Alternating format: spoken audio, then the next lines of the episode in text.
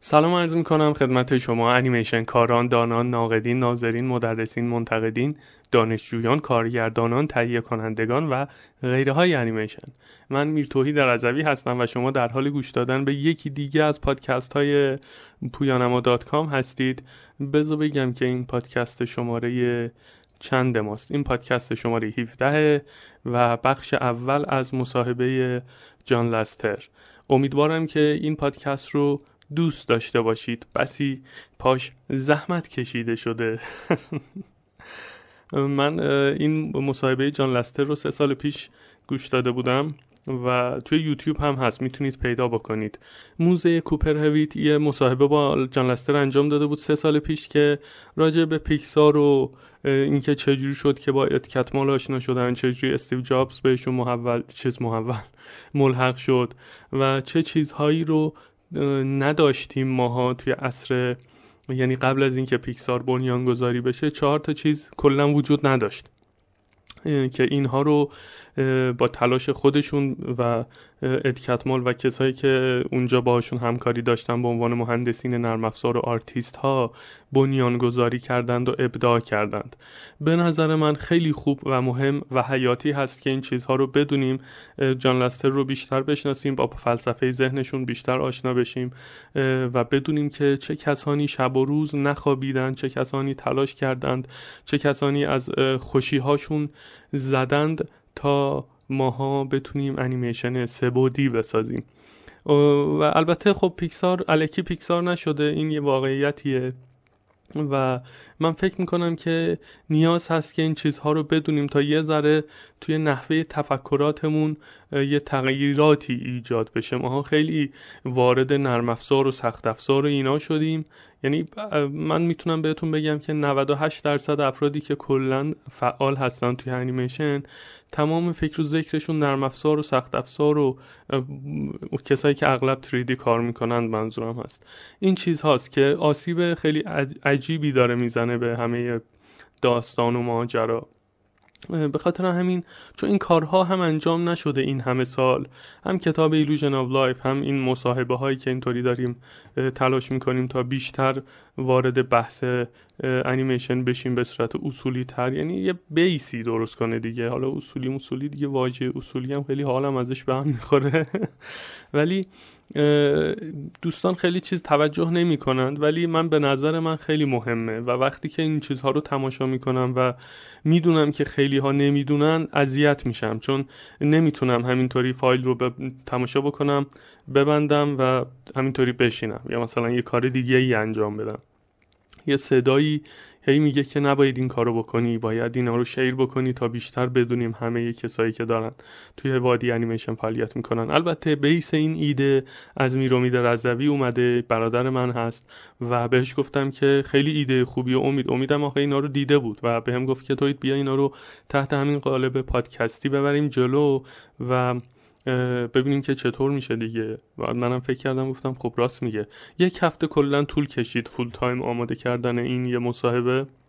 من این رو کات و پیست نکردم، یعنی اون چیزهایی که جان لستر گفته رو من کات نکردم که بعد بشینم متن بخونم برای شما بعد تموم بشه. احساس میکردم که این شخص جزء من، جان لستر رو معادل والت دیزنی میبینم توی انیمیشن سه بعدی و خوشحالم که باهاش هم دوره هستم، یعنی داریم همزمان نفس میکشیم توی این کره خاکی و دنیای فانی از این چیزا و حیفم اومد که صداشو کات کنم، نداشته باشیم، نشنویم اون هیجانش رو و اون لحن بیانش رو. اینا رو من به کارهایی که حالا اتفاق افتاده، خبرسازی هایی که شده و فلان اینا، من کاری ندارم به این داستانا. بعضی از دوستان هم میگن خب دیگه جان لستر رو ما دوست نداریم، چرا اینطوری شد و نمیدونم دیگه پاشد از پیکسار رفت و به جاش چیز آوردن. راستی من خبرها رو که میخوندم پیت داکتر رو خانم جنیفر لی آره جنیفر لی رو آوردن که مدیریت بکنند. البته خب همه اینها رو قرار بود که تا آخر سال دو هزار و هجده جان لستر توی پیکسار باشه دیگه، فکر کنم دیگه نباشه دیگه توی پیکسار. ولی من میخوام اینو بگم که این چیزا رو ما کاری نداریم، ما به منطق و فلسفه کار داریم، به شخصیت آدم ها، به این که نمیدونم چه کارهایی انجام دادن ولشون کنید اینا رو. یا چشتونم نیفته کسی به نظر من. من این رو اینطوری ادیت کردم، حدود دویست و هفده تا فایل صوتی ریز ریز ریز, ریز شده بود. خب درست گفتم آره، ریز ریز شده بود و من یه چیز ذره داستان شد برای من، فکر نمی کردم در این حد زیاد بشه فایل‌های صوتی. من یه سر جان لستر که صحبت کرده مثلا چهار پنج ثانیه کات میکنم، اون چیزی گفت اون چیزی که گفته رو فارسی میگم، بعد کات میکنم به خود جان لستر ادامه صحبته چه، بعد دوباره اون چیزی که گفته رو میگم، همینطوری تا آخر مصاحبه. به خاطر همین شده خیلی تایمش رفته بالای، یعنی نزدیک دو ساعت. و آره چون نمیخواستم، حیف بود که نداشته باشیم. نکته بعدی اینه که من قسمت دومش رو هم فکر کنم از امروز و فردا شروع بکنم، چون خیلی تونتون حرف میزنه، بعضی جاها واژه ها میرن تو هم دیگه، بعد هی بازبینی میکنی که اشتباه نداشته باشی. حساسیت های خیلی عجیب غریبی من دارم تو این چیزا. خوبه حساس بودن، به نظر من چیز خوبیه و به خاطر همین هم طول میکشه. همین که دقیقه نود که فکر میکنی که اوکیه، یهو یه چیزی به ذهنت میرسه، حذف و اضافه میکنی باز دوباره. و قسمت دومش هم به همین میزان طولانی خواهد بود و اونجا دیگه عملاً وارد فاز پیکسار میشه و بیشتر راجع به دردسرهایی که توی توی استوری داشتن، چجوری اسباب بازیاشو ساختن، چجوری راه رو باز کردن برای بقیه و چه اعتقادی دارن نسبت به ساخت انیمیشن، چجوری میبینن ماجرا رو، اینا همه مهمه و خیلی هاش رو توی پارت دوم اشاره کرده. اون هم حدود همین چهل چهل و پنج دقیقه است که با همین فرمت ادیت و ترجمه و اینایی که من استفاده میکنم اونم میشه همون یک ساعت و چهل چهل و پنج دقیقه. و امیدوارم که حوصلتون سر نره، تاب و تحملش رو داشته باشید که گوش بکنید، چون یه مشکلی که ما ها الان داریم صبرها خیلی کمه. همه توی فاز ایمیدیت ریزالتیم دیگه، میگیم که آقا سری نتیجه رو بده بیاد. من اصلا چی میگه آقا کلشو خلاصه به ما بگو ببینیم که چیه داستان. ولی بعضی چیزها رو آدم میتونه خلاصه بکنه، بعضی چیزها رو نمیتونه خلاصه بکنه. من این رو نتونستم خلاصه بکنم، اون کتاب چیز ایلوژن رو هم نمیتونم خلاصه بکنم، یعنی یه دردسریه که من دارم. حالا یه برنامه‌ای هم تو همین ذهنم هست که همین ذهنم انگار که مثلا ذهنم یه جای دیگه است که اونم خب درسته، که احتمال میدم اون رو هم در کنار ایلوژن استارتش رو بزنم، نمیدونم، ولی اون رو خلاصه میکنم چون یه کتابیه که چیزه هم بسیار معروفه، هم اگر بگم احتمال خیلی زیاد خیلی خوشحال بشن که این رو هم شروع کردیم. اون رو من سعی میکنم خلاصه انجام بدم، ولی خیلی حاشیه نرم. امیدوارم که این پادکست رو دوست داشته باشید، شیرش بکنید، اگر هم که شیر نمی کنید خودتون میدونید. آره هر جوری که راحتید، حتی میتونید فایل رو دیلیت بکنید، حتی میتونید همینجا پاز بزنید، براتون اصلا مهم نباشه. میدونم خب برای خیلی ها مهم نیست، ولی برای خیلی ها واقعا مهمه و دوست دارم ببینن که پشت پرده این سفره رنگین که مثلا رنگینه، حالا سچوریشنش پایینه، انشالله درست بشه، ولی اینجا که رنگین نیست ولی اونجا رنگینه طبعا. و توی خیلی از کشورهای اروپایی آسیایی سفره انیمیشن رنگینه وسیع، ولی اینجا برای بعضی ها رنگینه که خب ما هم کاری نداریم به اون بعضی ها. نکته اینه که بدونیم که پشت این سفره رنگین چه کسایی بودن دیگه. آره شیر بکنید مطلب رو و پویانما رو باز میتونید تایپ بکنید، آدرس بار گوگل، گوشی گوگل، نمیدونم این داستان رو وارد بشید و حتی میتونید همینجا تو تلگرام اگر دارید گوش میکنید و دانلود میکنید فوروارد بکنید و میریم سراغ ادامه پادکست. Um, John. Yes. When you were little, what did you want to be? John, وقتی که بچه بودی دوست داشتی چه کاره بشی؟ Uh, when I was little, uh, my mom was an art teacher and so all I really cared about was drawing. وقتی که بچه بودم مامان من معلم هنر بود و خب همش نقاشی مورد توجه من بود. You know, in painting and whatever. My mom would bring home at the end of the school year all of the kind of paints and things that would kind of dry out and you know, old construction paper and bored and we would just draw and do stuff. And میدونی این چیزا مامان من همیشه انتهای سال تحصیلی همه اون نقاشیایی که خوش نشده بود رو اون کاغذهای قدیمی و کاغذهای نقشه کشی رو می آورد خونه و ما فقط نقاشی میکشیدیم رو اونا. So and I always loved cartoons as a kid, even when I was growing up, when I should have been into girls or cars or sports, I still loved cartoons. وقتی که بچه بودم همیشه کارتون‌ها رو دوست داشتم، حتی وقتی که بزرگتر شده بودم و باید تو نخل دخترها و ماشین و ورزش و این چیزا می بودم، من هنوز کارتون دوست داشتم. I would quietly race home with my best friend and we'd sit and watch um, Bugs Bunny cartoons at four thirty every afternoon. And I, I just I just loved that. And so when I was a freshman in high school, I read a book called The Art of Animation by Bob Thomas. با رفیق صمیمی بی سر و صدا بدو بدو میومدیم تو خونه و ساعت چهار و نیم بعد از ظهر میشستیم و کارتون باگز بانی رو تماشا میکردیم. واقعا دوستش داشتم. وقتی که توی اولین سال دبیرستان بودم یک کتاب خوندم با عنوان هنر انیمیشن از باب توماس. And it talked about how Walt Disney made animated films, and it dawned on me. And I seriously, I never even considered that the, the people actually make cartoons for a living. که در مورد این که چطور والت دیزنی انیمیشن میساخت صحبت کرده بود. راستی راستی به این توجه نکرده بودم که آدم ها کارتون میسازن واسه گذران زندگی. You actually could get paid money to draw cartoons for the rest of your life.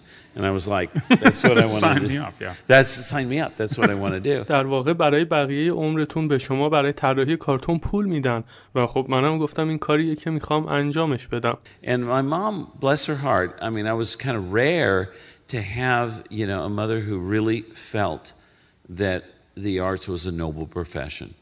And because she really felt that way and and it خیلی نادر هست که مادری داشته باشی که واقعا احساس کنه هنر حرفه‌ای شایان تقدیر و خوبه، چون اون واقعا اینجوری حس می‌کرد. من احترام خاصی براش قائلم. It was her whole life of being an art teacher and it was um and she said, you know, that's a great goal to have. And I said I want to work for the Walt Disney Studios and be an animator. She goes, That's a great goal to have, and from that point on, that's the only thing I've ever wanted to do. معلم هنر بودن حرفه تمام عمرش بود و به هم میگفت میدونی این یه هدف عالی هست برای داشتن و بهش گفتم من میخوام برای استودیوهای والت دیزنی کار کنم و انیماتور بشم. ایشون گفت این یه هدف عالی هست برای داشتن و از اون نقطه به بعد این تنها چیزی بود که واقعا خواستم انجام بدم. Um, do you remember the first um, movie you saw that really kind of moved you, that sort of like transformed you in a theater? Um, یادت میاد اولین فیلمی که تکونت داده باشه و تأثیر روی احساساتت داشته باشه چی بود؟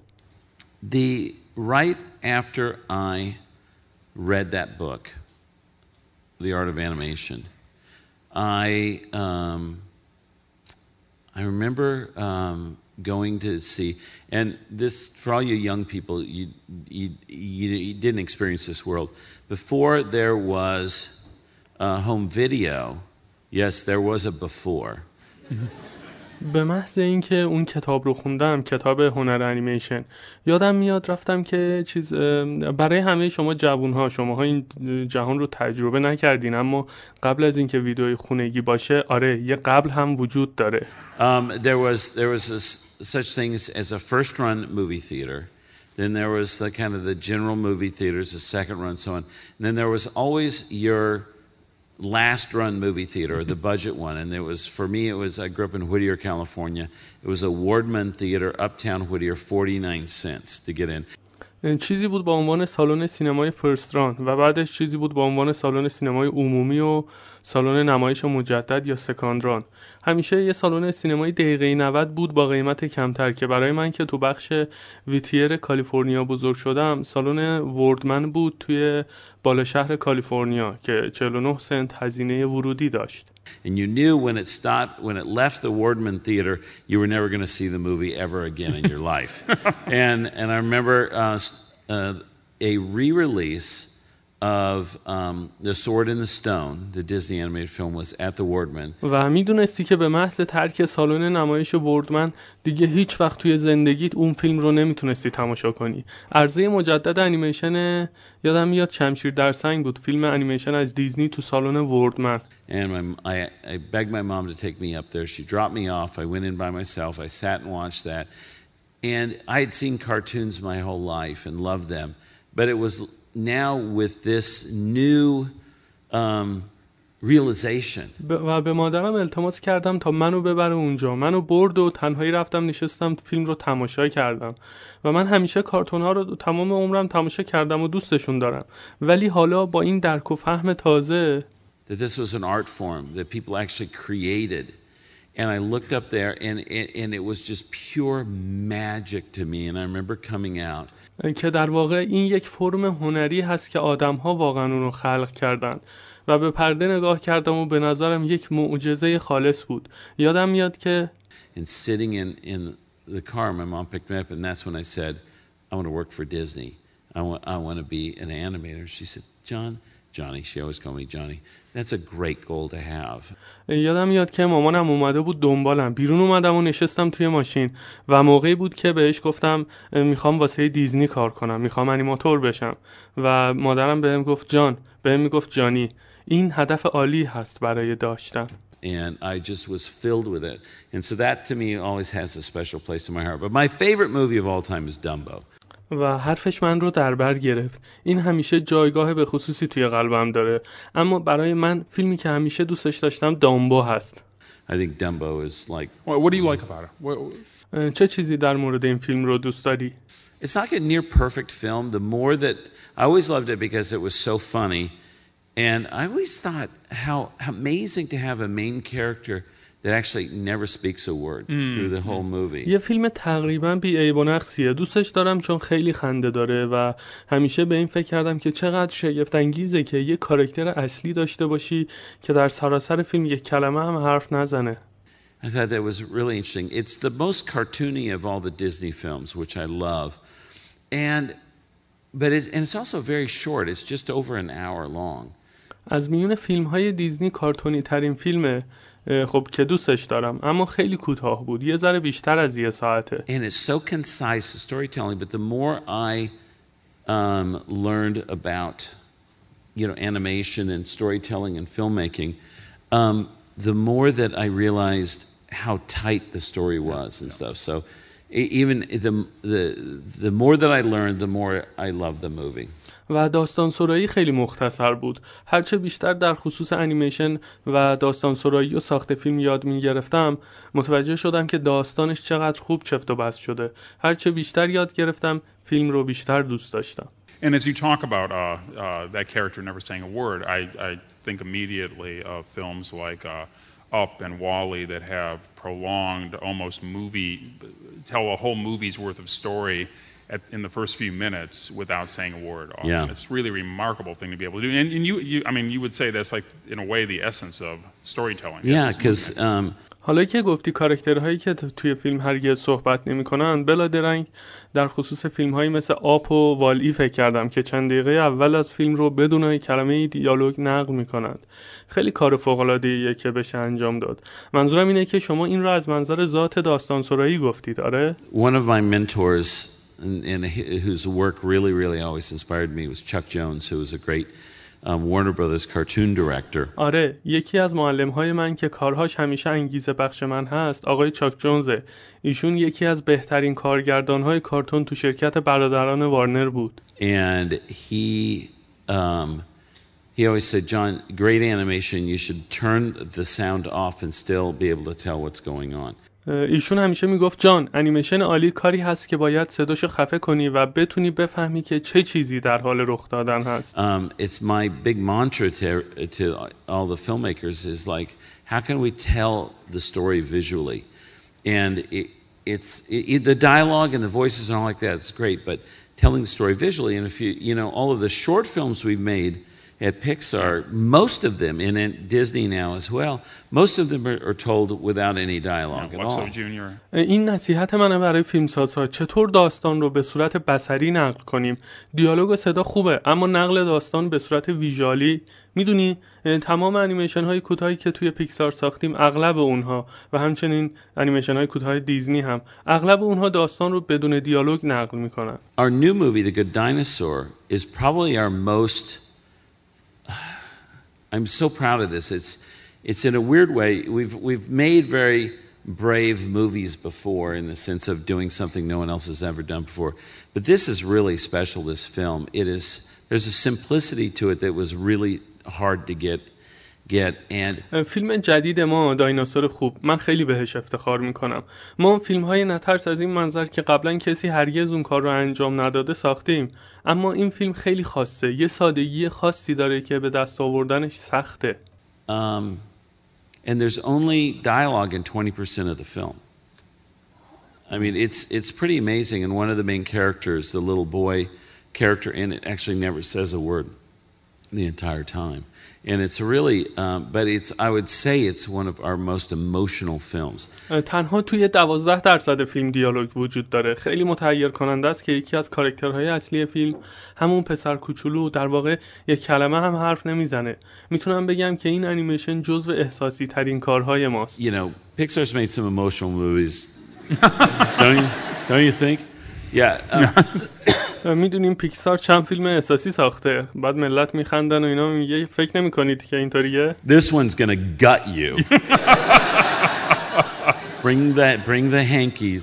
Yeah. I'm warning you. این یکی واقعا شما رو متاثر خواهد کرد. بعد ملت بلند بلند میخندن و اینا، بعد میگه که اون دستمالاتون هم بیارید، بهتون هشدار میدم که مثلا گریه که کردید و متاثر که شدید پاک کنید و اینا، دماغ و اشک و این داستانا رو. بعد من یاد اون ویدئوی دختر بچه افتادم که موقع تماشای دایناسور خوب گریه میکرد و بغض داشت و اینا، خیلی باحال بود. توی کانال هست، میتونید سرچ کنید. بعد من توی دیکشنری انگلیسی به انگلیسی لانگمن گات رو سرچ کردم، این چیزی که الان لستر اینجا گفت. خیلی از اون واژه‌هایی که معنا و مفهوم زیاد داره خیلی استفاده میشه، ولی یک موردش این بود، احساساتی که مطمئن هستید درسته ولی نمیتونید براش دلیل بیارید.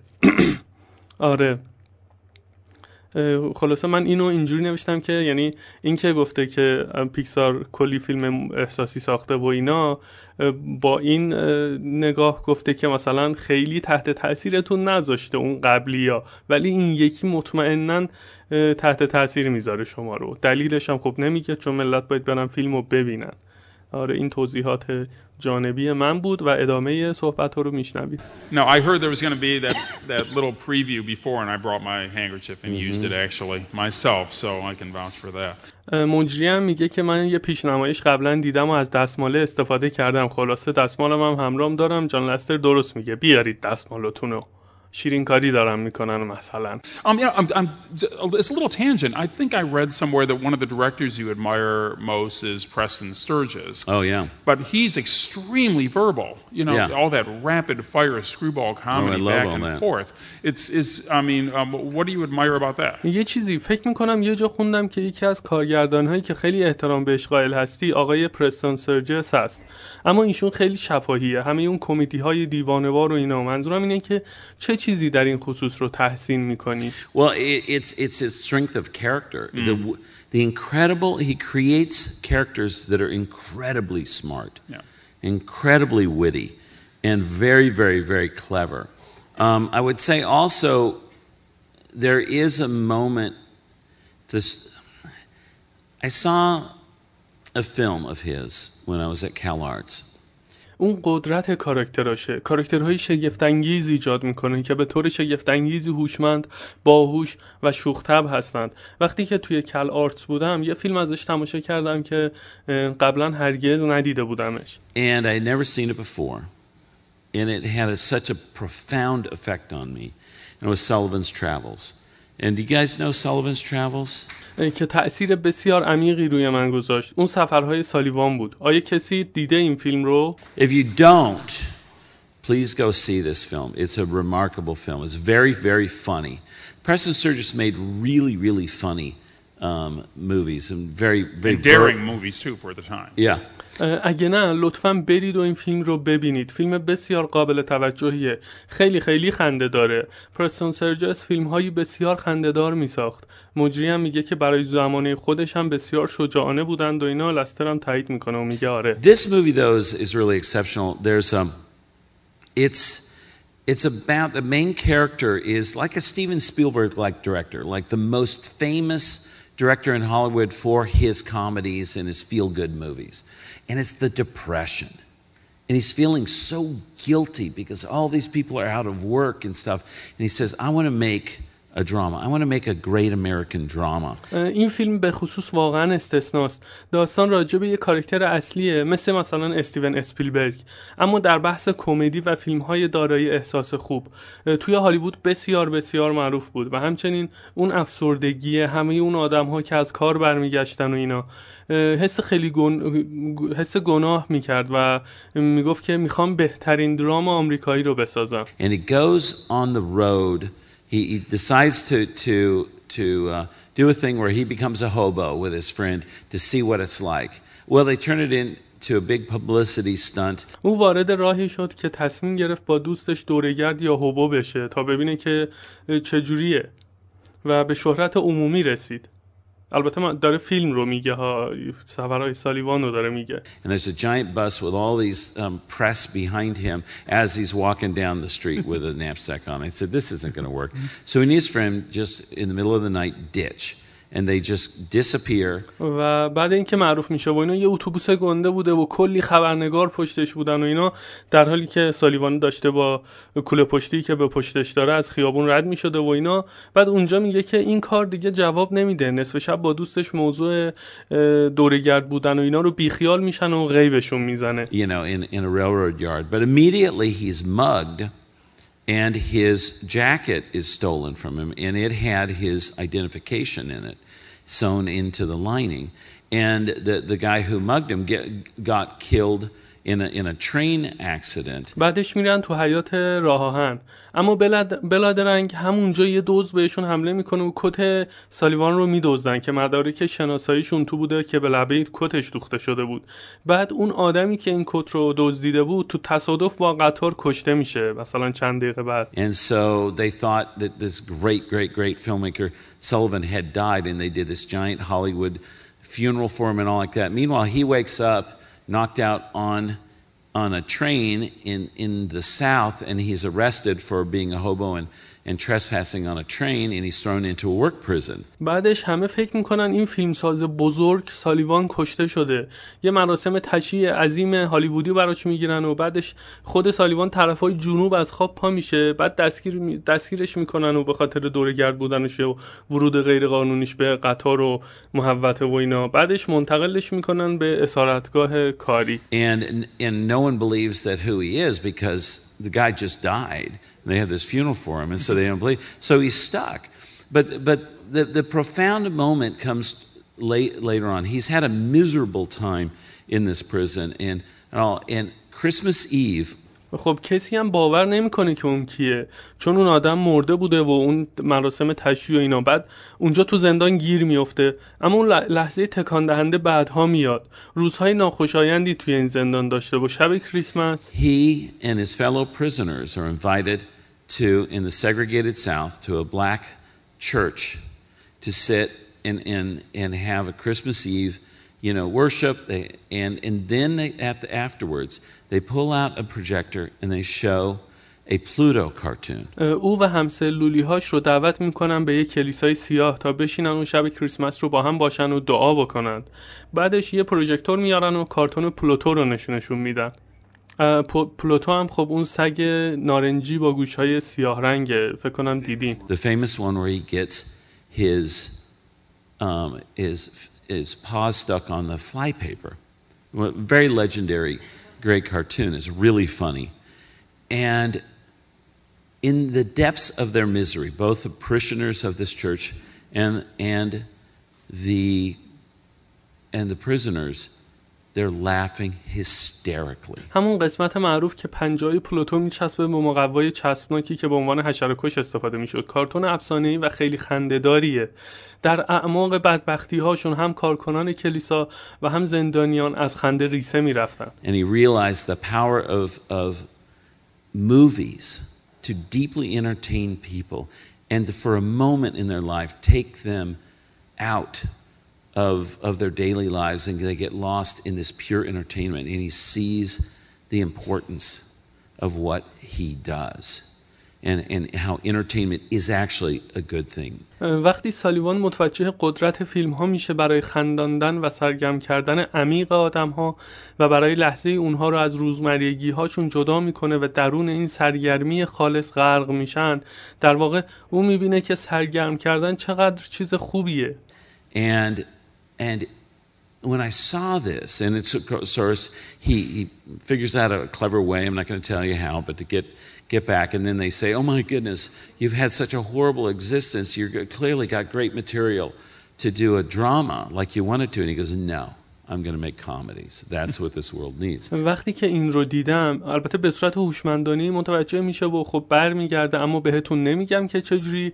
بعدش بهش میگن اوه خدای من، تو چه وجود هولناکی داری، چقدر غم انگیزه و اینا، با این چیزهای دم دستت میتونی بهترین درام ها رو بسازی، همونی که میخواستی. و سالیوان میگه نه، من کمدی خواهم ساخت، این چیزیه که جهان بهش نیاز داره. And and it had such a profound effect on me because I've always been so deeply moved by the films of Walt Disney. It's why I do what I I want to do. That that that very special entertainment that only Walt Disney was able to do, and I just really wanted to do that. But when I saw that movie, it just really like affected me so deeply, saying that's what I want to do. خیلی تاثیر عمیقی روی من گذاشت، چون همیشه با فیلم‌های والت دیزنی عمیقاً تحت تاثیر قرار می‌گرفتم و این چرایی کاری بود که می‌خواستم انجام بدم، اون سرگرمی به خصوصی که فقط والت دیزنی قادر به انجامش بود. من هم واقعاً می‌خواستم انجامش بدم. وقتی که این فیلم رو دیدم، انقدر روی من تاثیر گذاشت که گفتم این کاری هست که می‌خوام انجامش بدم. You know, and it was, it was, I was already at, at animation school at CalArts, but this really had a profound effect. میدونی همین موقع من توی مدرسه CalArts بودم، ولی خب خیلی تاثیر عمیقی روی من گذاشت. And by the way, you just um, heard John Lasseter pitch a movie to you. So many have not had that privilege. Thank you, John. Even though it was made, uh, you know, sixty years ago or so, it's fantastic. به هر حال شما الان شنیدید که جان لستر فیلم رو براتون توضیح داد. خب خیلی ها شاید این شانس رو نداشته باشن. ممنونم جان، هرچند اون فیلم شصت سال پیش ساخته شده، فوق العاده بود.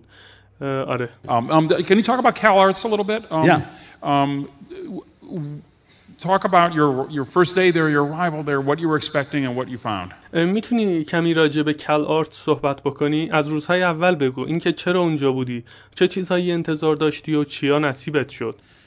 CalArts, um, I was very, very fortunate. I graduated high school in nineteen seventy-five, and, um, and to all you young people, yes, yes, we had pencils and paper. It wasn't, it wasn't. We weren't carving on stone back then. It's. I know it's a long time ago to you, but. من خیلی خیلی خوش اقبال بودم. در سال هزار و نهصد و هفتاد و پنج درسم رو توی دبیرستان تموم کردم. آره آره جوونا، ما مداد و کاغذ داشتیم. میدونم براتون خیلی سال پیشه، اما اون موقع روی سنگ حجاری نمی کردیم. آره. uh, I I was really fortunate. I had written to the, the Walt Disney Studios and and and sent them my drawings and saying I'm really interested in becoming a Disney animator. They were great. یه نامه براشون نوشته بودم و طراحی‌هامو برای استودیوی والت دیزنی فرستاده بودم و بهشون گفته بودم که واقعا دوست دارم یه انیماتور بشم توی دیزنی. اونها عالی بودن. They invited me over, they walked me around the studio, they introduced me to animators, and they were so excited to have a young person really interested. And they they at that point in time they recommended um you know this I think I was probably a sophomore in high school at this point, and they recommended to me to um, to take a, a great um, grounded uh, art education, just a general art education. Then come to the studio, and they would teach teach us. teach me animation. منو دعوت کردن به استودیو، توی استودیو چرخی زدیم و منو به انیماتورها معرفی کردند و خب اونها هم هیجان زده بودن که یه شخص جوان واقعا علاقه‌مند هست به این موضوع.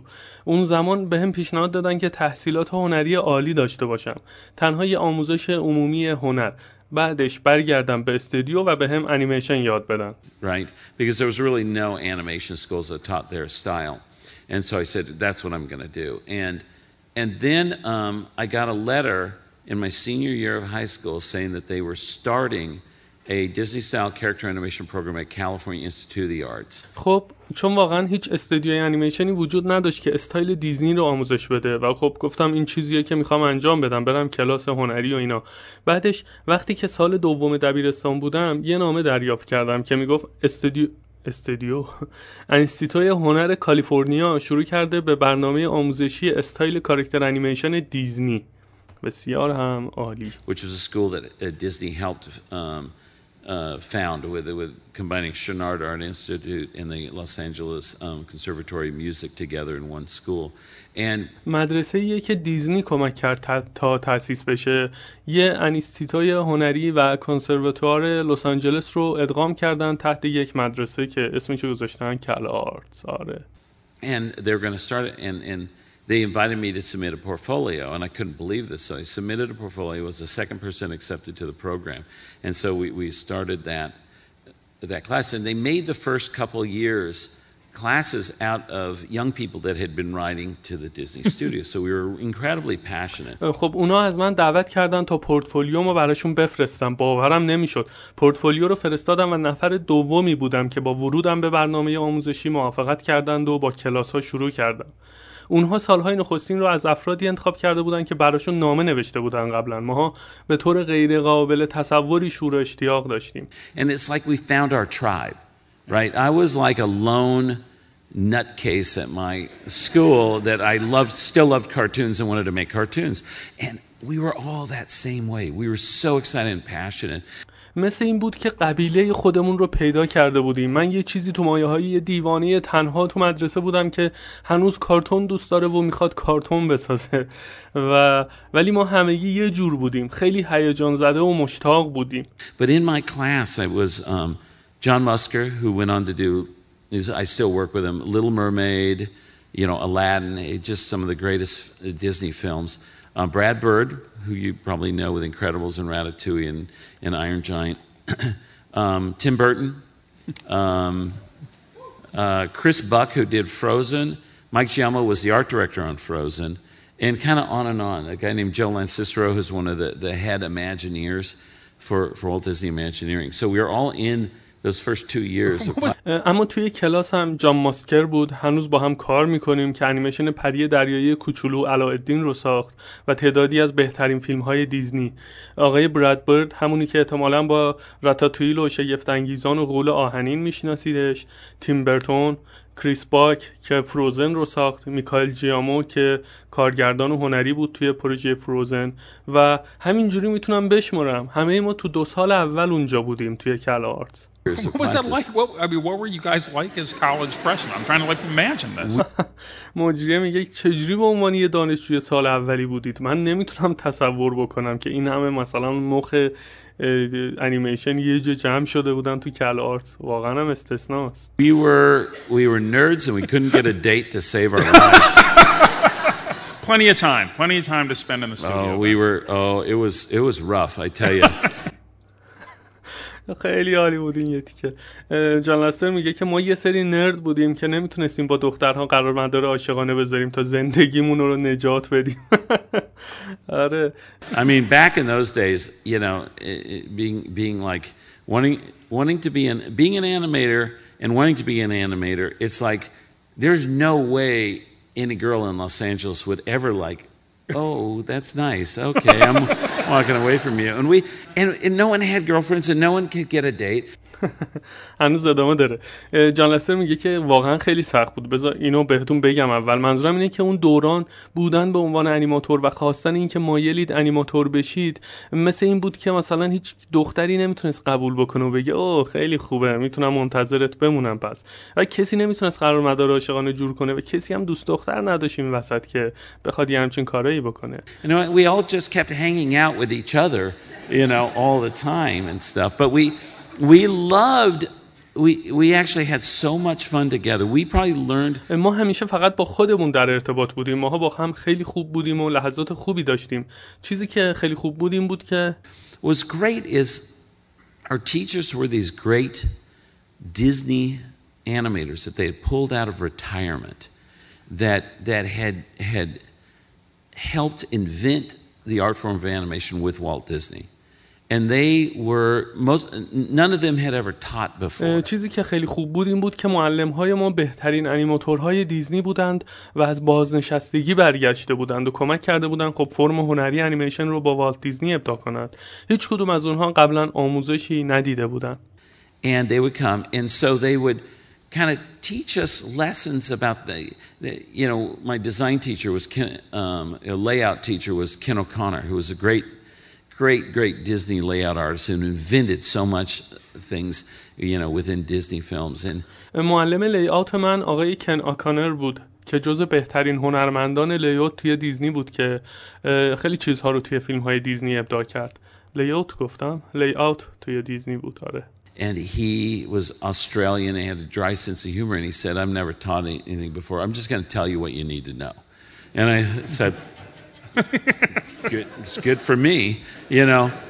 با یه طنز به خصوص استرالیایی خب اهل استرالیان بوده و با حس شوخ طبعی بهش گفته بود که من قبلا تدریس نکردم و فقط چیزهایی که باید بدونید رو بهتون میگم که بعد جان لستر میگه که من گفتم اوکی خیلی هم عالی. And they would go, they, they had access to, to the Disney Um, you know, the, the archives in the morgue, and they would bring all this original Disney artwork up and pin it up on our boards, and it was just pin, pin, pin, pin, pin, pin. And, you know, these things are worth like millions of dollars now, and they're just pinning them up on the board, and, you know, and we're like amazed by this stuff. And they would talk about it, and, and it was really great. And then... اونهایی به آرشیو دیزنی دسترسی داشتند و کارهای اورجینال دیزنی رو میآوردن و روی بوردهای ما نصب می‌کردن. بعدش خب این کارها ارزش میلیون دلاری داره ولی ما هم همه رو پین پین پین پین پین می‌زدیم روی بورد و اینا هیجان زده بودیم و در موردشون صحبت می‌کردیم. In the afternoon we and it was very interesting because our classes were structured very old-fashioned art education. We had one class that was the entire day. Figure drawing, design Uh, layout, animation. You know, we basically had spent the whole day, you know, really, really working and studying. And واقعا عالی بود. بعدش خیلی جالبه چون کلاس‌های هنری ما خیلی به صورت قدیمی ساماندهی شده بودند. ما یک کلاس برای کل روز داشتیم. مثلا طراحی فیگور، دیزاین، لی‌آوت، انیمیشن. ما اساساً کل روز رو واقعا روی کار کردن و مطالعه کردن سپری می‌کردیم. It was um it was magical because mm. after lunch you know they would just start start telling stories of working with Walt Disney and inventing this stuff and hearing the good and the bad side and and it really was fascinating to hear you know the difficulties of working with Walt as well as like how magically it is. I mean خیلی جادویی بود چون بعد از نهار اونها شروع می‌کردن به تعریف خاطراتشون از کار با والت دیزنی و ابداع چیزها و جنبه‌های مثبت و منفی رو می‌شنیدیم. واقعا جذاب بود شنیدن سختی کار با والت در کنار میزان جادویی بودنش یعنی که چقدر میتونه جادویی باشه و فلان اینا. ادامه میده. You know there there is the, you know the historians tend to tell Um, you know the, the the the all the grandfatherly and positive sides of Walt, but he was he was tough and he was strong and he was driven and all these things and and it was it was fascinating, um, you know, it was absolutely fascinating. You know hearing all the stories and in fact so much of my leadership منظورم اینه که تاریخدان‌ها تمایل دارن تا جنبه مثبت و پدر بزرگگونه والت دیزنی رو بیان بکنند اما واقعا او سرسخت بود قدرتمند و هدایتگر بود واقعا جالب توجه بود میدونی شنیدن اون همه داستان تأثیر زیادی روی رهبری من گذاشت یا روی نحوه رهبری من گذاشت you know things that I've learned is was from those stories mm. of what to do and what not to do you know and and hearing those stories and, and I, I can't imagine it was like now I look back and I realize oh my God what they were doing they were handing the torch off to us چیزهایی که یاد گرفتم از اون خاطرات و داستان‌ها بود کارهایی که باید انجام بدم و کارهایی که نباید انجام بدم حالا که به عقب نگاه میکنم متوجه میشم که اوه خدای من اونها واقعا چه کاری کردن اونها چرا قوه رو دادن دست ما منظورش اینه که مثلا اون تورچی که دادن دستشون اینا رو راه رو دیگه از این به بعد اینا باید روشن بکنن دیگه because there was a short period of time in the nineteen sixties that they actually after Walt had died in nineteen sixty-six they actually were considering just closing the animation department at Disney and not making any more Disney animation. چون در دهه شصت زمان خیلی کمی بود. در واقع بعد از مرگ والت در سال هزار و نهصد و شصت و شش اونها در واقع داشتن به این فکر می‌کردن که دپارتمان انیمیشن رو توی دیزنی تعطیل بکنند و دیگه فیلم انیمیشن دیزنی نسازن. But it was this handful of great Disney animators that said no, let's start training a new generation. Because what happened is that they they were doing all all the work and they didn't hire anybody at the Disney studio for a good twenty years from like through the fifties and sixties they never hired anybody. اما چند نفر انگشت شمار از اون انیماتورهای فوق العاده دیزنی گفتن نه، بیایید نسل تازه‌ای از انیماتورها رو تعلیم و تربیت بدیم. خب چه چیزی اتفاق افتاده بود؟ این بود که اونها به مدت بیست سال از دهه پنجاه تا شصت خودشون همه کارها رو انجام میدادن و کسی رو استخدام نکرده بودن. And so there was and so they they they started bringing started a training program. One of the great Disney animators, uh, Eric Larson, said, I will train the new animators when they come in. Then then they started the character animation program right behind that as as a feeder to to Disney. And بنابراین برنامه آموزشی رو راه انداختن و یکی از بزرگترین انیماتورهای دیزنی آقای اریک لارسون گفت من انیماتورهای تازه‌ای که میان رو آموزش خواهم داد و درست بعد از اون برنامه کاراکتر انیمیشن رو به عنوان خوراک دیزنی شروع کردند. And it was pretty remarkable.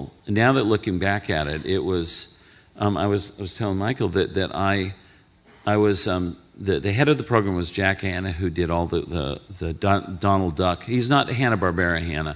It's Jack Hanna was uh, um, directed all the Donald Duck cartoons. اینو به میکائیل میگفتم. میکائیل همون مجریه که اونجا نشسته، بعد یه گرافیک دیزاینر بسیار مطرحی هم هست و میگه که اینو به میکائیل میگفتم. مدیر برنامه آقای جک هانا بود، همونی که دانالد داک رو کار کرده. ربطی هم به هانای هانا باربارا نداره. این جک هاناست که همه کارتون‌های دانالد داک رو کارگردانی کرد. And he was the head of the program and I, I he asked me to be his student assistant and I worked at the Disney studio the summer between uh, graduating high school and starting the program in September. And it was only, now looking back, I realize it was only nine years after Walt Disney had died. ایشون مدیر این برنامه بود. از من درخواست کرد تا به عنوان دستیارش کار بکنم و توی استدیوهای دیزنی از فارغ التحصیلی دبیرستان و وارد شدنم به این برنامه در ماه سپتامبر در تابستان کار کردم و حالا که نگاه میکنم میبینم تنها نه سال بعد از مرگ دیزنی بود این ماجراها. Which at that point in time, it was half of my life practically. It was half of my life. I was eighteen. And and it was yet but now it's like a drop in the bucket just and it was amazing yeah. just yesterday. Yeah. And so it was just so exciting to think back of being there during that time and all the the, the great the Disney artists were still working in the, in the in the prime of their their lives. در اون نقطه تقریبا اواسط زندگیم بودم. نه، دقیقاً اواسط زندگیم بود. هجده سالم بود. مثل اینه که همین دیروز بود. خیلی هیجان انگیزه که فکر می‌کنی که اون زمان هنرمندان دیزنی در اوج شکوفایی بودند و هنوز کار می‌کردند و من هم اونجا بودم. And it was so exciting and we we just talked about animation, but I learned a lot from them. Tremendous amount, but I also learned equal amount from my fellow students. We were so passionate about this, and we there were it was um, Disney had given the CalArts library um, sixteen millimeter prints of six of their animated films. six of them. خیلی هیجان انگیز بود. ما فقط در مورد انیمیشن صحبت کردیم. خیلی ازشون یاد گرفتم ولی به همون میزان هم از همکلاسی هم یاد گرفتم. خیلی در خصوص انیمیشن مشتاق بودیم. دیزنی به کتابخونه کل‌آرتس نگاتیو شانزده میلیمتری از شش انیمیشنشون رو داده بود. آره شش تا از اونا. نگاتیو گفتم مثل اینکه نگاتیو منظورم بود. And we kept checking those films out. And and we would watch them again and again and again. We had a sixteen millimeter projector in our animation room, and um, we were kind of the new kids on the block at CalArts, and so they gave us this this room. All of our classes were in the same room. And there was no windows. It was kind of in the basement. ما مدام اون فیلم ها رو چک می کردیم و اونها رو بارها و بارها تماشا می کردیم. توی اتاق انیمیشن یه پروژکتور داشتیم. خب تمام کلاس هامون هم توی یک اتاق بود. پنجره ای هم نداشت. حس می کردی توی زیرزمینی. The room have a number or name or anything? Yeah, it was the, the famous A one thirteen. If you've heard of that, I put it in all of all of our films. Um, Brad Bird puts it in all of his films. We, I think Tim Burton has put it in some of his films too. Anytime there's a license plate or a room number or something. مجریه میگه که اتاق شماره چیزی داشت، بعد جان لاستر میگه آره اگه شنیده باشید همون اتاق معروف ای صد و سی و یک، این شماره رو توی همه فیلم هامون گذاشتم. براد برد هم توی بعضی از فیلم هاشونو گذاشته. فکر میکنم تیم برتون هم توی بعضی از فیلم هاش اینو گذاشته به عنوان یه پلاک ماشین گاهی، هم مثلا اتاق شماره فلان. You'll see A one thirteen used a lot. And a part of it is it's because it's a badge of honor, because it was the room no one else wanted. And it was really, it was like, it, it was, it was, but we, we, we loved it because of that. It was like a bunker. You were down inside. جان لاستر هم میگه که خب خیلی میبینید این شماره رو. بخشش به خاطر برچسبی از افتخار بود، چون که اتاقی بود که کسی دوستش نداشت. بعد مجریه میخنده. به خاطر همین دوستش داشتیم. مثل یه پناهگاه بود. And we were right across the hall from the Indonesian gamelan room. Gamelan's a beautiful, beautiful form of music, but hearing like American kids um, learn it. از راهرو و از کنار اتاق گملان اندونزیایی میگذشتیم، مثل اینکه یه اتاقی کنارشون بوده که موسیقی سنتی گروه نوازی اندونزی اونجا نواخته میشده. منم نمیدونستم، الان با این مصاحبه اینو یاد گرفتم که اساس کارش هم بر اساس سازهای کوبه‌ایه. بعد جان لاستر ادامه میده، میگه گملان فرم زیبایی از موسیقی هست، اما شنیدن این که بچهای آمریکایی اون رو یاد بگیرن یه ذره عجیب غریبه دیگه. بعد همه خندیدن بلند بلند و ادامه میده. I had no idea what it was. At first we were sitting here like drawing doing this stuff and are we near the kitchen? Something other kind. They're like banging pots and pans all the time.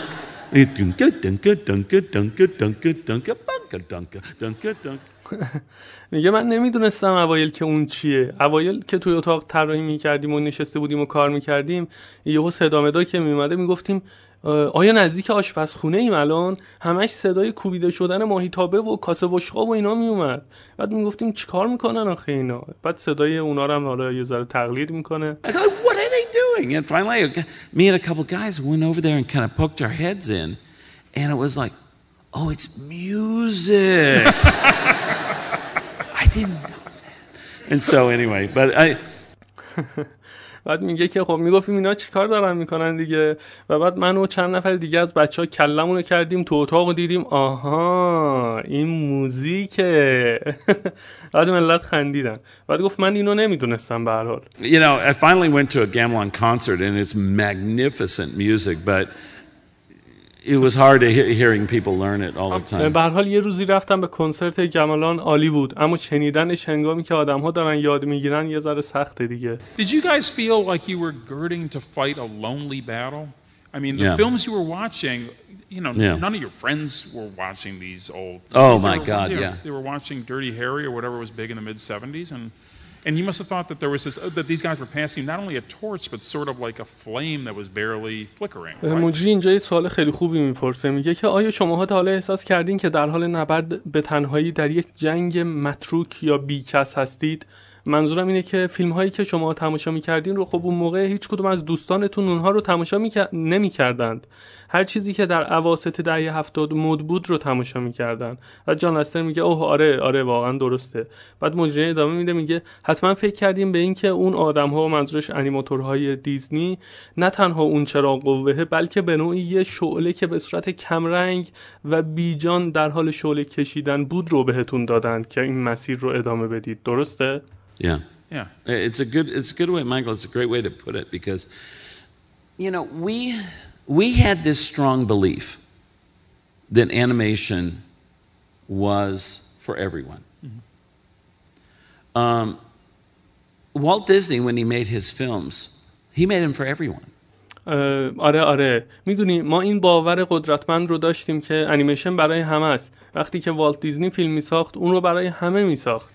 Snow White and the Seven Dwarfs, when it came out, was the number one movie of, of, of nineteen thirty-eight. The number one movie, the first first feature-length animated feature, feature film. Um, it, you don't get to be number one with just kids going to it and families, right? And so. وقتی که سفید برفی یا هفت کوتوله در سال هزار و نهصد و سی و هفت عرضه شد، فیلم شماره یک بود از لحاظ محبوبیت و فروش، احتمالاً خب منظورشه. اولین انیمیشن بلند. شما نمیتونید تنها با ورود بچه‌ها و خانواده‌ها به سینما به مقام اول فروش و محبوبیت رو کسب بکنید. We believed in that. Chuck Jones, all the Warner Brothers cartoons we know and love were made to be seen in theaters before Warner Brothers films for adults. ما به این موضوع ایمان داشتیم. کارتون‌های دیگه برادران وارنر رو که میشناسیم و دوستشون داریم، قبل از اینکه فیلم‌های وارنر برای بزرگسالان بشه، کارتون‌ها برای بزرگسالان ساخته می‌شده تا توی سینماها دیده بشن. But it was television. When تی وی came along, um, the movie studios closed all of their anim- all their cartoon studios. Every big uh, major Hollywood studio had their own cartoon studio making cartoons. اما تلویزیون بود. وقتی که تلویزیون از راه رسید، استودیوهای فیلمسازی همه استودیوهای کارتونشون رو تعطیل کردن. هر کمپانی بزرگ فیلمسازی توی هالیوود استودیوی منحصر به کارتون داشت تا کارتون بسازن. And they they closed them down and they sold their libraries to television. Television showed um, showed cartoons only during kids' hours, Saturday morning and, and after school. همه رو تعطیل کردن و بعد آرشیواشون رو فروختن به تلویزیون. تلویزیون هم کارتون‌ها رو فقط در ساعات کودک پخش کرد، صبح‌های شنبه و همچنین بعد از مدرسه. And so it was during kind of the late fifties and mostly the sixties, the public opinion of who animation was for sh- mm. shifted, shifted. to being, oh, it must just be for kids because television is only putting it on during the kids' hours. و بنابراین طی اواخر دهه پنجاه و اغلب دهه شصت دهه دهه شصت دهه و ادامه میدم میگه دیدگاه عموم مردم ما بین این دهه پنجاه و شصت و مخصوصا دهه شصت هول داده شد به این که اوه انیمیشن صرفا برای بچه هاست و چون تلویزیون اون برنامه ها رو فقط برای بچه ها پخش میکنه. And so even when we started um, working at the Disney studios, even the folks like the great Disney animators had retired, and it, there was this kind of second tier of of animators like during Walt's time that were not the, the ones that were really good enough to be a top animator. They were they they were in charge through attrition, not through talent. حتی با وجود اینکه کار در استودیوهای دیزنی رو شروع کرده بودیم، اغلب انیماتورهای دیزنی بازنشسته شده بودند. به نوعی بخش دومی از اونها که در زمان والت دیزنی انیماتورهای خوبی نبودند تا تبدیل به انیماتورهای عالی بشن، همونا طبق سنت‌ها مسئول بخش‌ها شدن، نه بر اساس توانایی و لیاقت‌هاشون. آره دیگه، والت دیزنی هم مرده بوده و اون بنده خداها هم که دل دلسوز واقعی بودن بازنشسته شده بودن و دیگه چش و چالی براشون نمونده بود و اینا میگفتن آخ جون، حالا هر کاری دوست داشته باشیم میتونیم بکنیم. باز دم جان لستر گرم واقعا. حالا این نظر خودم بود، گفتم بگم. آره. And they were really scared of us and they firmly believed what they were making was just for kids. And we were like, you know, And, and I don't know if you know Brad Bird, but he's so passionate about like. و اونها واقعا از ما ترسیدن. اونها عمیقا باور داشتن که انیمیشن فقط برای بچه هاست. نمیدونم براد برد رو میشناسید یا نه، اما اون خیلی در این مورد مشتاقه. آره، این براد برد رو که من اینطوری میگم یاد بعضی از بچه‌ها میافتن که میگن براد برد. براد برد رو میشناسیم. آره، براد برد نیست، براد برده. Come on man, it's like It's like the, this revolution that was going on in in, in cinema with, with you know with Francis Coppola, with Scorsese, with with you know Spielberg and Lucas. آره، و میگفت که زود باش پسر، انگار یه انقلابی تو سالن سینما در حال رخ دادنه با اون فیلم‌های فرانسیس کاپولا و اسکورسیزی و اسپیلبرگ و لوکاس. Star Wars had come out, man, and like Raging Bull, come on. We could do this in animation. You know? میگفت او استار وارز اومده پسر، زود باشید گام نرای گنده، ما میتونیم این کار رو تو انیمیشن هم انجام بدیم، زود باشید. And we were about that's how we felt. We said we we we want to make movies for everybody. We believe in it. And we literally were the only ones that believed that.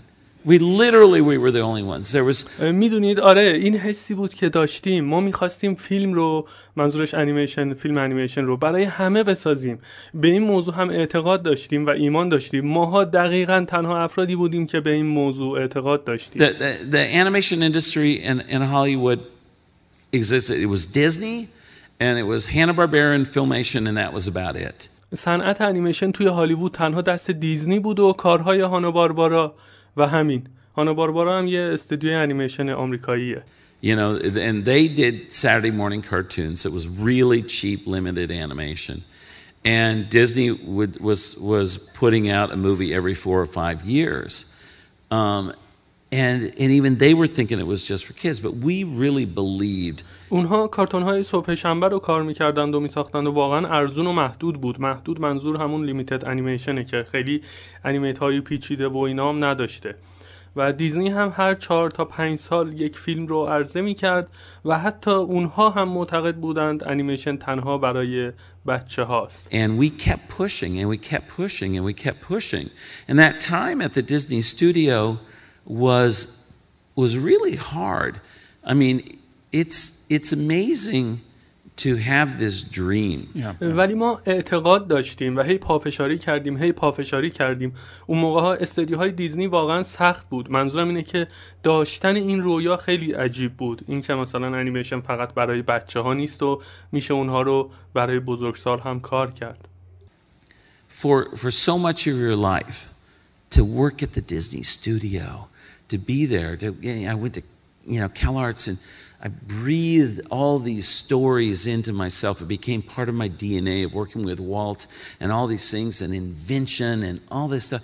And we... بخش زیادی از زندگیت رو برای دیزنی کار کردی. اونجا بودی، توی کل آرتس بودی، تمام اون داستان‌ها و خاطراتت در خصوص کار با والت و اینا، تمام اونها رو عمیقاً تنفس کردم و به نوعی بخشی از دی ان ای من شدند، همه اون ابداعات و همه اون چیزها. And I can't tell you how it felt to have your dreams so thoroughly crushed when you got to the place of your dreams and they didn't want to hear anything. نمیتونم بگم چه حسی داره که برسی به محل رؤیاهات و کسی نخواد ازت چیزی بشنوه و تمام اون رؤیاهات نابود بشن.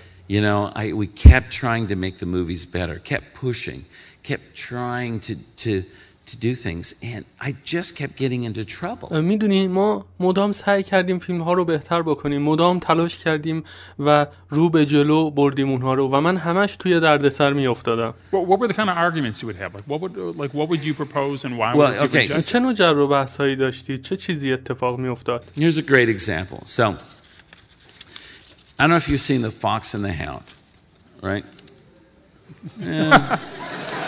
Don't applaud, please. I mean, you know, that, that was a film that we were, we were working on when when we got there. And یه اوکی، یه مثال عالی میزنم. خب نمیدونم انیمیشن روباه و سگ شکاری رو دیدید یا نه. بعد ملت میخندن و بعد میگه نه لطفاً تشویق نکنید. منظورم اینه که اولین فیلمی بود که وقتی به استودیو رسیدیم، استودیوی والت دیزنی روش کار کردیم. حالا ملت هم میخندن از این بابت که خب بچه نبودن که بشینن کار ببینن، کار مثلا انیمیشن تماشا بکنن. از اون منظر خندشون گرفته. جالب بود به نظر من. You know, there was it started out with these amazing amazing pastels by this great Disney artist named Mel Shaw. Oh my gosh. This guy I, I had the fortunate opportunity to work with him for a while and he taught me how he drew pastels and اونها کار رو با کارهای پاستل شگفت‌انگیز آقای ملشا شروع کردن.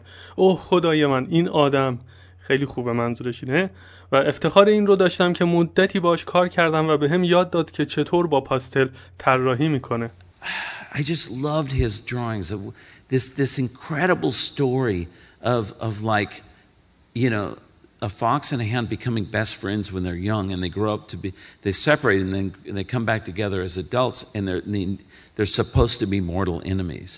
You know, it's such a great story and it's like عاشق طراحی‌هاش بودم و این داستان عالی از یه روباه و سگ شکاری که وقتی که جوان هستن دوست صمیمیان و از هم جدا میشن و وقتی بزرگسال شدن کنار هم میان و انتظار این هست که دشمن تهدیدآمیزی باشن. In the hands of these guys it was just pathetic what they were doing and we were watching it and we're just going this could be awesome, but it's not. And so he kept pitching ideas like that. And I was liter- literally told by the guy who was managing the animation department. He said, یه داستان خیلی خوبی بود، اما تو دست‌های اون آدم‌ها داستان تضعیف شده بود. ما نگاه کردیم و میگفتیم خب میتونه خیلی بهتر باشه، اما نیست. ما به صورت مداوم ایده بهشون پیشنهاد میدادیم و توسط کسی که مدیر بخش انیمیشن بود دقیقاً بهم گفت We don't want to hear your ideas. Just be in your office and do what you're told. And, you know, if you don't want to do that, there's a line of people outside this, this studio that would be willing to take your place. گفتش که نمیخوایم ایده های شما رو بشنویم. فقط توی اتاقتون باشید و کاری که بهتون گفته شده رو انجام بدید. اگر هم انجام ندید، ردیفی از آدمهای علاقمند خارج از استودیو صف کشیدن و میخوان جای شما رو بگیرن. I was so hurt, and I thought, that's amazing. In, what's that, three sentences, the guy just made me not care about the project and not care about this studio. And I just thought to myself, boy, if ever I'm in charge, I'm never going to say to a passionate young person who's just trying to make the movie better, I'm never going to say those words to him. خیلی به هم برخورد. فکر کردم با اون سه تا جمله و با اون سه تا جمله اون آدم باعث شد دیگه نه پروژه برام مهم باشه و نه استودیو. و به خودم گفتم پسر، اگه روزی من مسئول جایی بشم، هیچ وقت به جوان مشتاقی که فقط داره تلاش میکنه فیلم رو بهترش بکنه چنین جملاتی بهش نخواهم گفت. Because what you want to do is encourage the opposite, I thought. I'm never going to do that. چون فکر می‌کنم کاری که انجام میدی تشویق ایده مخالف هست. هیچ وقت این کار رو انجام نخواهم داد. And it actually formulated kind of a way that I was dealing with this as I was learning what not to do. You know, and, and we have, my wife Nancy and I have five sons, and their entire life we told them, در واقع با یاد گرفتن اینکه چه کاری نباید انجام بدم روشی ایجاد شد تا چطور با این موضوع برخورد بکنم. نانسی و من پنج پسر داریم و همیشه بهشون گفتیم You will, and all of you young people, you will in your professional situation go up against people who are threatened by you and and are, you know, and are scared of you or don't want to listen to you or are auteurs and single-minded. And for us like that, and just روزی همه شما جوانها در موقعیت حرفه‌ای کاری خواهید بود. برید و مقابل کسایی که توسط شما تهدید شدن یا از شما ترسیدن یا نمیخوان با شما صحبت بکنن یا به حرفاتون گوش بکنن و تکرو هستن بایستید و in in the worst situations of in your professional life just learn take the positive spin on it and just learn what not to do from it because one day you know you will you will be in charge at some point in time. And never do what that person did to you, to the the, the young people. در بدترین وضعیت کار حرفه‌ایتون تنها اینو یاد بگیرید که برداشتی مثبت از موضوع داشته باشید و یاد بگیرید که چه کاری رو نباید انجام بدید، چون زمانی شما هم در موقعیت مسئول بودن قرار خواهید گرفت و هیچ وقت کاری که اون شخص در مقابل شما انجام داد رو انجام ندید. و تشویق میکنن جان لاستر رو. Sorry, never do it because Because to me, you know, creativity is about collaboration. And you can't possibly have all the ideas in the world. You can't. And animation is the most collaborative art form there is. چون از نظر من خلاقیت یعنی همکاری داشتن. شما نمیتونید همه ایده های جهان رو داشته باشید. نمیشه. انیمیشن همکارانه ترین فرم هنریه. And and it's about one person saying one thing and the other one I hadn't thought of that. That's a great. And then you could do that. And go, oh, I, that's it. And, and it just snowballs with great ideas. And that's a foundation.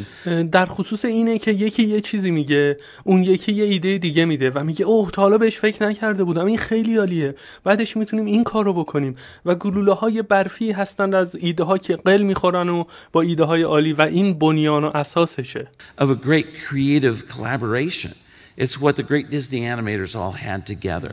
And and it's just this this this excitement building upon each other's ideas. And and it's like we were just being squished at that time. But I did I stop? No. Never. I didn't stop. I just would go to somebody else and pitch ideas and stories. یه همکاری مهم خلاقانه است. این چیزیه که انیماتورهای عالی دیزنی با هم داشتند. هیجان ایجاد ایده ها روی ایده های همدیگه. مثل این بود که اون زمانه توی اون موقع ما له شده بودیم. خب من متوقف شدم آیا؟ نه هرگز. رفتم پیش یکی دیگه و ایده هامو بهش گفتم. And so I got we we we we were talking to um, we saw a screening of Fox and the Hound, and the ending was so pathetic, you know, it was awful. And so I got together, um, my real close friends were the great Disney animator Glenn Keane and um, Randy Cartwright, another great Disney animator. The three of us were sitting there and just talking, talking, talking. ما یه اکران از روباه و سگ شکاری رو دیدیم. خب پایان فیلم خیلی ضعیف و ناخوشایند بود و اصلا خوب نبود و خب من با یکی از نزدیکترین رفقام که جز بهترین انیماتورهای دیزنی بود، آقای گلن کین، و یکی دیگه از بهترین انیماتورهای دیزنی، آقای رندی کارویت، نشستیم اونجا و فقط حرف زدیم و حرف زدیم و حرف زدیم. And I remember this one incredible drawing Mel Shaw had done of this waterfall. And you know they they wanted to have a bear come in and and you know threaten the the hunter. The hunter owned the the hound dog, and and it, get in this thing where basically. یادم میاد آقای ملشان طراحی خارق العاده ای از اون آبشار زده بود. اونها میخواستن تا خرس وارد بشه و شکارچی رو بترسونه، شکارچی که صاحب اون سگ شکاری بود، و داستان رو به نقطه‌ای برسونن که در یک جایی you know at at one point the hunter is about to shoot the fox and and um and the hound dog steps in the in the way and there's a bear and it just was was like messy and it had no emotion, no power, no nothing, and so we pitched this idea که در یه جایی شکارچی نزدیک هست که به روباه شلیک کنه و سگ شکاری میاد و اجازه نمیده و کل ماجرا در هم بر هم بود. نه احساسی داشت، نه قدرتمند بود، خبری از هیچ چیزی نبود. پس ما این ایده رو مطرح کردیم. To have this incredible bear come in. I think yeah, we came up with the idea with a bear come in and and have this, you know, really have this exciting ending and bring bring it to this emotional point. And the only thing that could be more powerful than this bear is this giant waterfall. که اون خرسه بیاد. آره فکر کنم این ایده رو مطرح کردیم که خرسه بیاد و واقعا پایان هیجان انگیزی به وجود بیاد و اون رو به نقطه احساسی ببره و چیزی که بسیار قدرتمندتر از اون خرس بود فقط اون آبشار عظیم بود. And we said, oh, we could do this. And so we pitched this idea to one of the directors. He said, oh, that sounds great, guys. And then he went off and he storyboarded it. And later we, we heard that the head of the studio goes, yeah, I heard you guys came up with the idea for the ending. doesn't really work very well. به خودمون گفتیم که خب میشه انجامش داد. پس ایده رو به یکی از کارگردان‌ها گفتیم.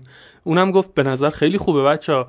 رفت و اونها رو تبدیل به استوریبورد کرد. بعد رئیس استودیو اومد و گفت آره شنیدم اومدین و پایان متفاوتی رو پیشنهاد دادین، اونطوری که باید خوب نشد. We were like, what did he do? Okay. So we got the reels, we put it on our moviola in our office, we watched it and it was awful. It had nothing to do with what what the power we thought. ما هم گفتیم مگه اون کارگردان چیکار کرده؟ بعد ریل ها رو گرفتیم و گذاشتیمشون روی موویلا، تماشا کردیم، کار رو خیلی افتضاح بود.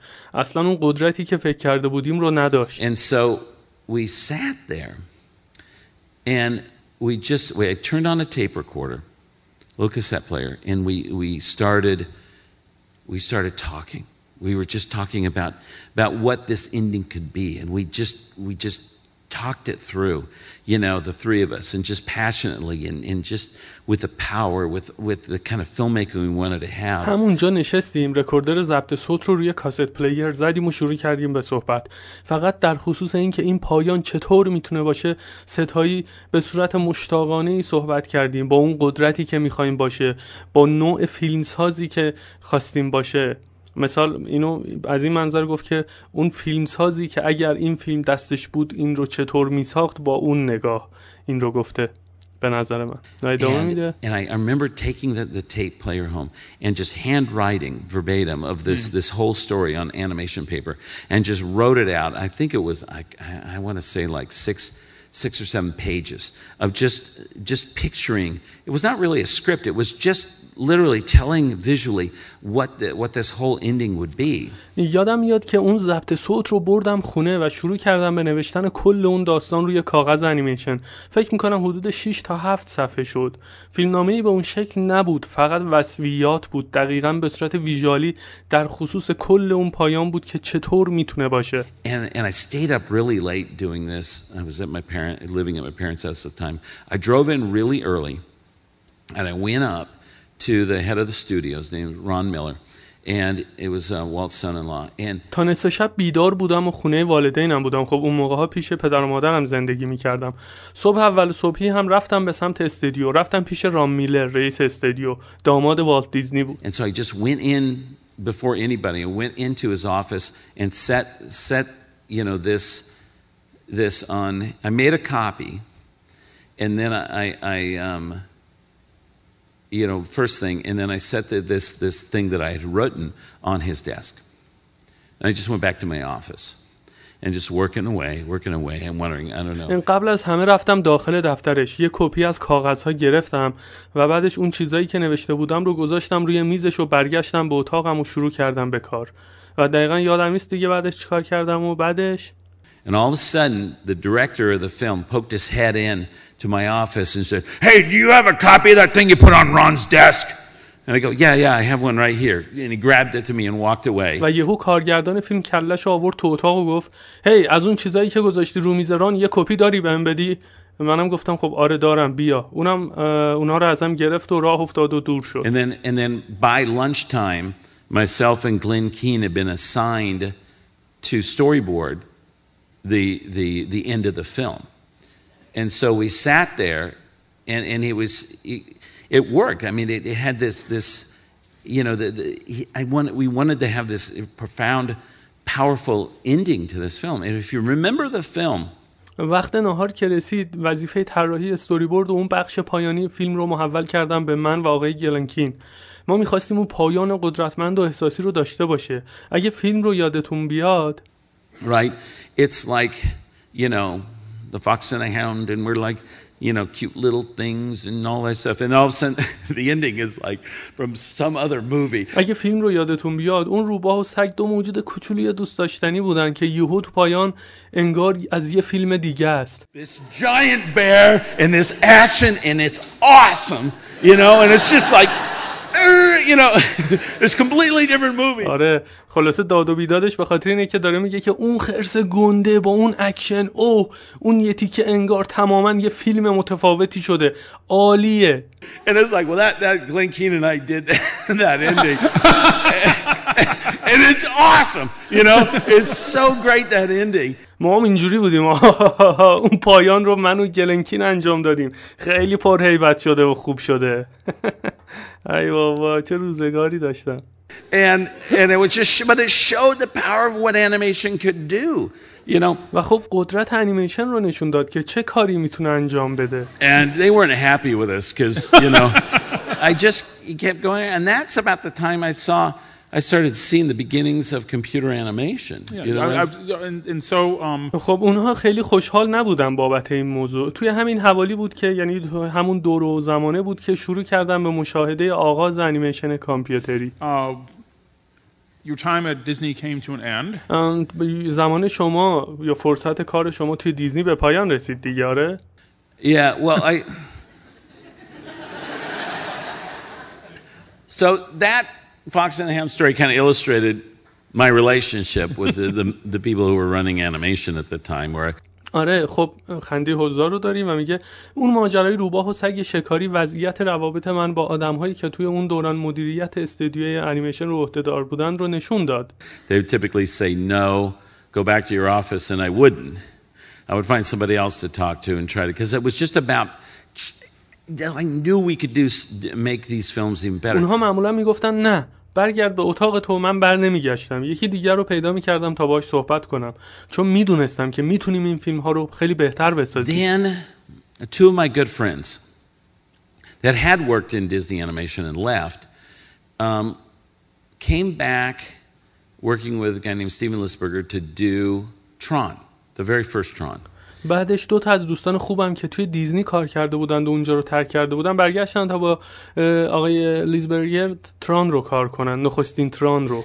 And they were storyboarding and choreographing the computer animation and they invited me up. They had, and I was really curious about this. اونها رو استوری بورد کار می‌کردن و انیمیشن کامپیوتری رو برنامه‌ریزی می‌کردن. از من دعوت کردند و من هم خوب خیلی در این مورد کنجکاو بودم. And they invited me up to the um uh to their office when they got the very first dailies back for the light cycle sequence from uh, a company in in New York, a computer animation company in New York. منو به دفتر کارشون دعوت کردن زمانی که در خصوص سکانس چرخه نور یا لایت سایکل سکانس جلسات روزانه داشتن که از یه شرکت انیمیشن کامپیوتری توی نیویورک به اسم سنتاویژن رسیده بود. Called MAGI SynthaVision.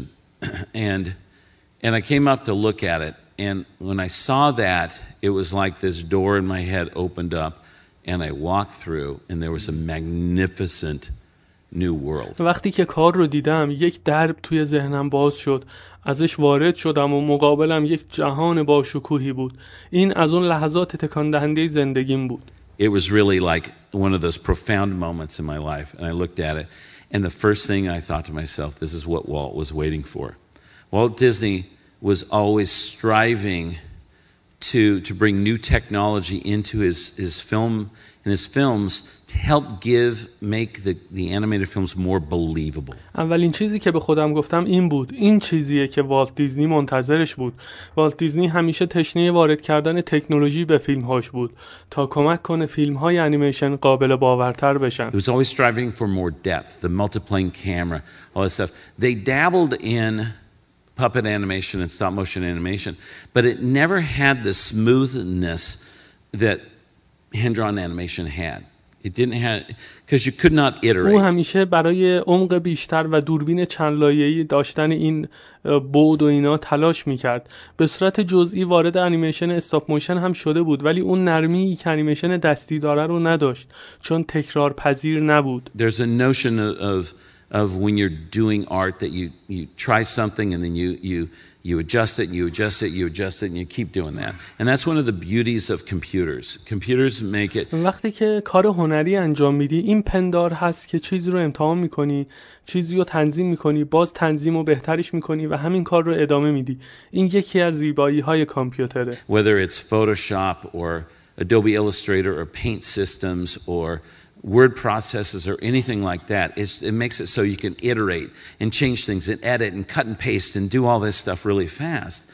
Where but hand-drawn animation you could do that as well, but it was much more labor-intensive because you had to erase a lot, you know, and redraw and, and trace and all that stuff. کامپیوترها انجامش میدن. فرقی نداره فتوشاپ باشه، ادوبی ایلوستریتور باشه و یا نرم افزارهای نقاشی دیجیتال یا یه واژه پرداز. میتونید خب توی کامپیوتر کارها رو تکرار کنید، چیزها رو سریعا تغییر بدید، ادیت کنید، کات و پیست کنید و کارها رو خیلی سریعتر انجام بدید. توی انیمیشن دستی هم میشه انجام داد اما نیرو نیاز داره چون باید خیلی پاک کنید، میدونی دوباره باید طراحی بکنی و مجددا تریس بکنی و این چیزا. But but what Walt was waiting for was three dimensions, was was making the worlds more believable. And I looked at this and I went, this is it. This is what Walt was waiting for. And it wasn't what I was looking at. It's the potential of what I saw. اما والت منتظر بعد سوم بود، اینکه جهانها رو قابل باور بکنه. من به این نگاه کردم، همون کار ترون و اینا رو، و گفتم این خودشه، این چیزی بود که والت منتظرش بود. موضوع چیزی که بهش می... نگاه می‌کردم نبود، اون پتانسیلی که داشت رو می‌دیدم. And to me it was clear as day. It was clear as day. And I turned to everybody else at the studio and I was like, hey, look! It's so great! And everybody's like, eh, it looks kind of cold to me. I go, don't look at that! Look at what, think about what you can do with it. برای من مثل روز روشن بود، مثل روز روشن بود. رو کردم به همه تو استودیو و گفتم هی، نگاه کنید، این خیلی خوبه. به نظرم خب خونسرد بودن. گفتم به این نگاه نکنید، به این کار، به اون کارهایی که میشه باهاش انجام داد نگاه بکنید. And so And so I, I got Glenn Keane and I. We kept pushing with, with you know within the animation department, and they didn't want to have anything to do with it. And so, so and it's the same guys that he and I did the the the the you know bear fight sequence of The Fox and the Hound. So I can understand it. So we but we found a, a young guy who was the head of production. و بعد گلن کین و من توی دپارتمان انیمیشن پافشاری کردیم و اونها هیچ کاری نمیخواستن بکنن باش. مثل همون آدمایی بودن که اون سکانس درگیری خرس توی انیمیشن روباه و سگ شکاری رو کار کرده بودیم، نمیتونستم درکشون بکنم. ما یکی رو پیدا کردیم که اون موقع مدیر پروداکشن لایو اکشن بود. Live action at the time, guy named Tom Wilhite was developing something with Marie Sendak, and so he he said, well let's do a test. I said, oh, we want to do a test. And he goes, great, let's do it. We could fund it with, with development money from Where the Wild Things Are, or, you know, for, from a Marie Sendak project. So we took the first two pages of the book, um, children's book, Where the Wild Things Are. آقای تام ویلهایت با آقای ماری سندک روی موضوعی کار میکردن. من بهشون گفتم که میخوایم یه تست بزنیم. گفت عالیه، اون رو انجام بدید و ما حمایت مالیش رو با پول پروژه جایی که وحشی ها هستند حمایت میکنیم. خب ما دو صفحه اول از همون کتاب کودک رو برداشتیم. این کتاب جایی که وحشی ها هستند یه کتاب بسیار معروف کودک هست که تصویرسازی و نویسندگیش آقای ماری سندک انجام داده. خب متاسفانه ایشون هم فوت شده. Or Max is riding on the wall and there's the dog and he and he chases the dog out the room. So it's two two pages and we just took that and we kind of created this this little test where where and our idea was that the backgrounds would be done with a computer and we would do hand-drawn animation over. ما هم دو صفحه از کتاب کودک رو برداشتیم، جاهایی که اتفاقهای دیوانه‌وار میافتاد. اونجایی که مکس روی دیوار میرونه و سگ رو تو اتاق دنبال میکنه. ما این رو برداشتیم و یه تست کوچولو انجام دادیم. ایده ما این بود که بک‌گراند ها رو توی کامپیوتر انجام بدیم و روی اونها انیمیشن دستی اجرا بکنیم. And so we did the computer animation with MAGI SynthaVision and you know guy turned out turned into my best friend Chris Wedge who did directed the first Ice Age, um, and and he um, we will always thank him because he introduced my wife Nancy to me. بنابراین ما انیمیشن کامپیوتریش رو با مچای سنتاویژن انجام دادیم. بعد اون آقاه رو کرد به دوست صمیمیم کریس ویج که اولین نسخه از انیمیشن عصر یخبندان رو کارگردانی کرده و میگه که من همیشه قدردانش هستم چون خانومم نانسی رو بهم معرفی کرد. So Um, and and so he, he's he's he's really talented. He was working at MAGI SynthaVision, and so we worked together, you know, on this. And and and I did all the all the, the backgrounds and the computer work and stuff like that.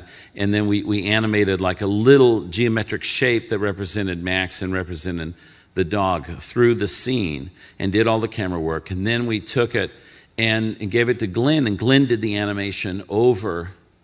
over you know over the back, the background stuff we اون خیلی آدم با استعدادیه و با هم دیگه اون هم مچای سنتاویژن کار میکرد اونجا. ما هم با با هم روی تست کار کردیم. من تمام بک‌گراند ها و کارهای کامپیوتریشون این چیزها رو انجام دادم و بعدش احجام ساده و کوچولو رو انیمیت کردیم که نماینده مکس و اون سگه بودند. بعد حرکات دوربین رو انجام دادم. بعد اینها رو دادیم با آقای گلن کین که انیمیشن رو روی بک‌گراند ها انجام بده. We printed out on um... photostats that were the size of animation paper, and he did this this drawing, and we did it, and then we colorized it with um, a computer paint system that we kind of invented for the project with tone mats and everything. ما اونها رو روی کاغذهای انیمیشن پرینت کردیم که طراحی‌هاش انجام میداد. بعد اونو با سیستم رنگ‌آمیزی کامپیوتری که برای پروژه با تون متس و بقیه ابداع کرده بودیم رنگ‌آمیزی کردیم. And we we did this test, and then we showed it to everybody. And the whole time we were doing the test, I said, I want to have a feature film that we can say, look at this amazing test. Here's a film we could um, we could do with it. And تست رو انجام دادیم و به بقیه نشون دادیم. در تمام مدتی که این تست رو انجام میدادیم میگفتم میخوام فیلم بلند بسازیم. ببینید این تست عالی رو. این فیلمیه که میشه ساخت. A good friend of mine had given me a um, uh, a collection of uh, sort of fantasy and science fiction short stories, and in it was a little novella, a forty page story by a guy named Thomas Deesh. It was called The Brave Little Toaster. یکی از دوستای خوبم که کلکسیونی از داستان‌های کوتاه علمی تخیلی بهم داده بود، داخل اونها یه کاراکتر کوچولویی بود به اسم نوولا که داستانی چهل صفحه‌ای بود و توسط آقایی به اسم توماس دیشا نوشته شده بود به نام Brave Little Toaster. And we I got um, Tom Wilhite, the live action had to license To, to get an option on The Brave Little Toaster. We did, and we started developing it as a feature film. And Joe Ramft and I did this at the Disney Studio. while we were doing the Wild Things test at Magi.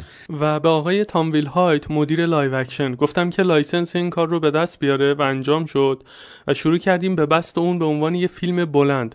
آقای جورمت و من این کار رو توی استودیوی دیزنی انجام دادیم، در حالی که داشتیم تست جایی که وحشی ها هستند رو هم توی مچ آی انجام میدادیم. And Glenn was working on. So I had these things going and it was so exciting, you know. And and we We finished the, the Wild Things test. We we you know presented it, and then and, and pitched um, the the you know um, the Brave Little Toaster as this we can use this for it. And خیلی هیجان انگیز بود. تست های لیتل بریو توستر رو تموم کردیم و ایده رو مطرح کردیم و ارائه دادیم. من چیزی به اسم سیاست رو نمیدونستم. I didn't know this thing called politics, but. But I was just so excited and eager and all like that, and and the it, the whole project had been undermined by by the manager of the animation department, the guy who told me to just do what I was told.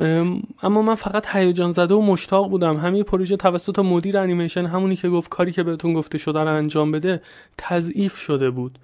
آره دیگه، آدم یاد خودش میفته که جوان است و جویای نام، بعد میدویم ور اونور به امید اینکه مثلا اون آدمی که باش داری صحبت میکنی به فکرته، نگو اصلا بابا داره سیاست برات خرج میکنه، و تو هم معصومانه حالت خوبه فکر میکنی که بابا اینطوری هم نیست. آره همه جا همینه، همه جا همینه متاسفانه. And so we pitched the whole project to, to the head of the studio and he asked, well, how much is this going to cost? And and we did a rough budget that was going to be the same as a regular animated feature film. And he said the only reason و خب همه پروژه رو به مسئول استودیو گفتیم. اون هم پرسید که این جریان قراره چقدر آب بخوره. و ما هم یه بودجه بندی اولیه کردیم و گفتیم در حد یه فیلم انیمیشن بلند معمولی دستی که خب داریم می‌سازیم. The manager said the only reason to do computer animation if it if it makes it cheaper or makes it, you know, quicker to do. And he, he they, and he got up and walked out and said, you know, we're not going to do this. And then the manager of the animation department. مدیر بهمون گفت تنها دلیل که بریم سمت انیمیشن کامپیوتری اینه که اون رو ارزان‌تر یا سریع‌ترش بکنه. بعد پاشو و رفت و گفت ما این کار رو انجام نمیدیم. After, you know, within by the time he got down to his office, he picked up the phone, called me, went down, and he fired me.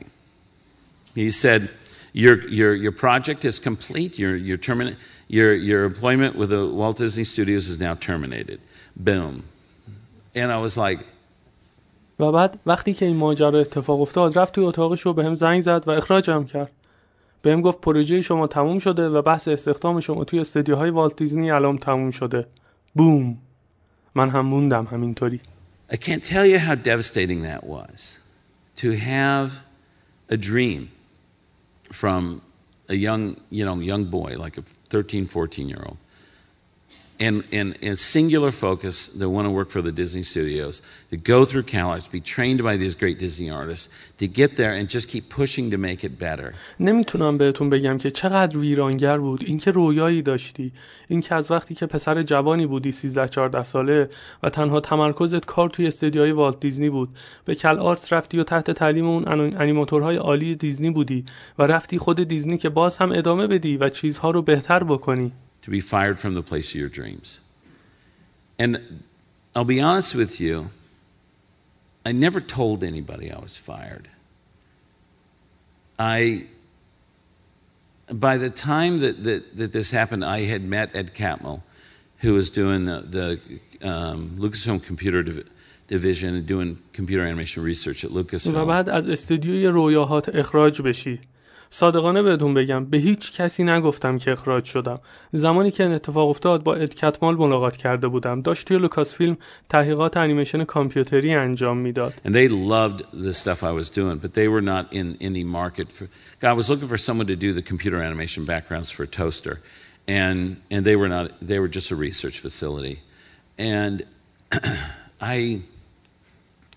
You know, I, Tom Wilhite kept me on to, to uh, there was the last few things I needed to do on the on the Wow Things test, so he he kept me on in his division, you know, but I was not part of animation anymore, and my days were numbered, and I finished the project. And during that time, کارهایی که انجام داده بودم رو دوست داشت اما بازاری براشون وجود نداشت. من به دنبال یکی بودم که بک‌گراند ها رو برای توستر انجام بده، اما اونها فقط یه تجهیزات تحقیقاتی بودند. تام ویلهایت هم من رو توی بخش خودش نگه داشت، چون یک سری کار از تست انیمیشن جایی که وحشی ها هستند باقی مونده بود و باید انجام میدادم، ولی من دیگه عضوی از انیمیشن نبودم و منتظر بودم روزها سری بگذرن و پروژه رو تموم کردم. توی همین دوران بود که I went to a, um, a computer graphics conference at the Queen Mary, and Ed was there and gave a talk, and then he saw me. He said, how's Toaster going? I said, it's it's been shelved, and, um, you know, it's been shelved. It says it, they don't want to do anything with it. Any... به کنفرانس گرافیک کامپیوتری توی کوئین مری رفتم. اد کتمال اونجا بود. منو دید و گفت اون کار توستر چطور پیش میره؟ منم گفتم خب تعطیل شده. میدونی اونا نمیخوان کاری باهاش بکنن. And he was so sad and he came back and then in the middle of a, a, a talk, I'll never forget it, you know, from behind a column in the grand ballroom, it's like cut, cut, cut. And I, I, I snuck there and, and, and he said, do you want to come work with us? And I was like, yeah, that would be great. You know. خیلی ناراحت شد. وسط سخنرانیش بود و از پشت اون ستونه هیچ وقت فراموش نمی‌کنم گفت جان، جان، می‌خوای بیای با ما کار کنی؟ منم گفتم آره، خیلی عالی میشه. بعد ملت ترکیدن از خنده. And um, so it's just a freelance job he had that would last about a month. And I said, I, you know, I'll go. And And so I, I basically had got I didn't get fired from Disney once. I got actually fired twice, um, and then, then I got let go a second time. But but I was I I had gone up to you know by this time I, I was on my way up to Lucasfilm. But it was uh, it had a profound effect you know of of just this. Um, but but it was the best thing that ever happened. Yeah, because to me. It made that became that was. The start of Pixar basically, yeah, right? It was the start of Pixar. Start of اون فقط یه شغل فریلنسی بود و یک ماه دوام آورد. من گفتم من میرم. فکر می‌کنم اد از دیزنی یک بار اخراج شده، من دو بار، حالا هم که توی مسیر لوکاس فیلم بودم، اما خیلی تاثیر عمیقی داشت. این بهترین چیزی بود که برام اتفاق افتاد. بعد مجری میگه که خب طبعا شروع پیکسار بود برات به نوعی و تایید میکنه جان لستر. You know, and and I just never let go of that dream. And Ed Catmull had always had a dream to do a computer animated feature film one day, and he, but the no the tools didn't exist and all like that. And he was just working, and so. آره من هیچ وقت اون رویا و خواستم رو رها نکردم. من و اد کتمان همیشه آرزو داشتیم روزی فیلم بلند انیمیشن کامپیوتری بسازیم. ابزارها هم وجود نداشتن. ما فقط کار میکردیم. When I first went up to Lucasfilm, I was so worried that I was going to need to learn how to program because, you know, that's really what all the computer and MAGI was, everything was all programmed based animation. Nothing was interactive back then. اولین باری که رفتم تو لوکاس فیلم خیلی نگران این بودم که نکنه باید برنامه‌نویسی یاد بگیرم. میدونی چون همه چیز انیمیشن برنامه‌نویسی شده بود دیگه و از اون موقع‌ها چیزی تعاملی نبود اون موقع‌ها، چیزی اینتراکتیو نبود. And um, oh man, I, I hate math. And I'm going to have to like I went to art school to not do math. Sure. I have to do math, and so, so we went to, um, so I went up there, and I found that I was sitting around, and it was like, I had, I had, was so into computer animation at that point. I was getting every tape I could get. We, I was looking at all this stuff. Oh, پسر از ریاضی متنفرم. من به کلاس و هنری رفتم تا معادلات ریاضی حل نکنم. ولی خب اونجا بودم. خیلی توی انیمیشن کامپیوتری غرق بودم. هر نواری که به دستم میرسید، هر چیزی که به دستم میرسید رو نگاه میکردم. And when I got up there and I looked at, and there was a tiny, tiny group of people at doing the computer animation research at Lucasfilm. Computer graphics research, and I realized, oh my goodness, Ed had gotten every top, all the stuff I loved that I'd seen, he had gotten those people there. And I said, Ed. وقتی که اونجا رسیدم، گروه خیلی خیلی کوچیکی از یه سری آدم بودن توی مرکز تحقیقات انیمیشن کامپیوتری توی لوکاس فیلم و متوجه شدم اوه خدای من، اد کتمال همه چیزهایی که من دوست داشتم و دیده بودم اون آدم‌ها رو همه رو اونجا جمع کرده. بهش گفتم اد How did you get all these amazing people? And he just goes, "Oh, it's easy. I I just try to hire people that are smarter than myself." And I laughed and I, but I walked away and I thought just from my experience at Disney of these people being so threatened by by young people and, and people who are smarter than them, to have a, a leader that says, oh, I try to hire people that are smarter than بهش myself. گفتم اد چطوری این همه آدم کار درست رو یه جا جمع کردی؟ گفت خیلی راحته. من سعی میکنم آدم‌هایی که باهوش‌تر از خودم هستند رو استخدام بکنم. بعدش من خندیدم و به خودم گفتم تنها از منظر تجربه خودم توی دیزنی که اونها توسط افراد جوانتر احساس تهدید میکنند، جوانهایی که باهوشتر از خودشون هستند، و داشتن رهبری که بگه سعی کن افراد باهوشتر از خودت رو استخدام بکن. And then he lets them be, be amazing and lets them do, be stars, lets them shine. And I was like, that's the guy I want to work for. And so I started working with him and I realized these guys all have PhDs. I'm never going to know what they know about computers. استخدام بکن و اجازه بده شکوفا بشن، اجازه بده ستاره بشن، اجازه بده بدرخشند. و بعدش گفتم این آدمیه که میخوام براش کار کنم.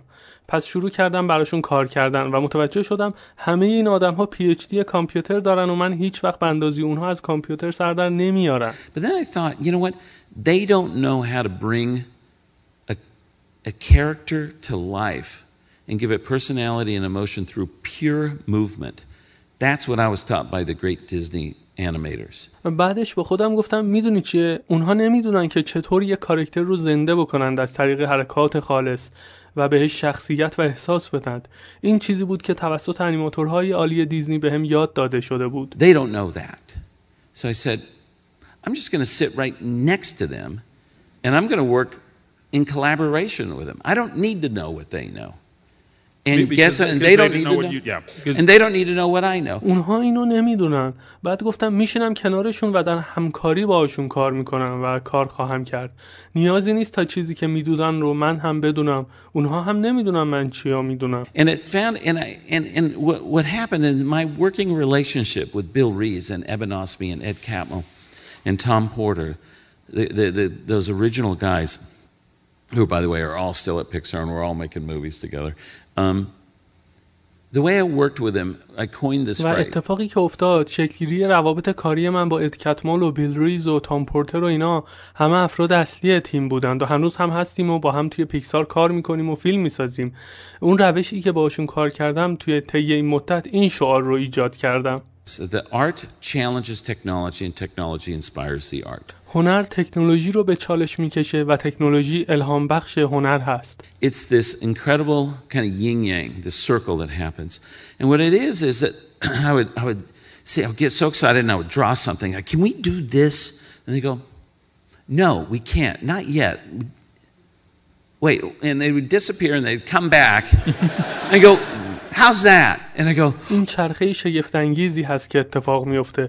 اتفاقی که میفته اینه، من هیجان زده میشم و یه چیزهایی میکشم و میگم آیا میتونیم این کار رو انجام بدیم یا اینو انجام بدیم؟ اونا میگن نه نمیتونیم، نه هنوز، صبر کن صبر کن. بعدش غیبشون میزنه و برمیگردن و میگن این چطوره؟ That's even better. Oh my goodness.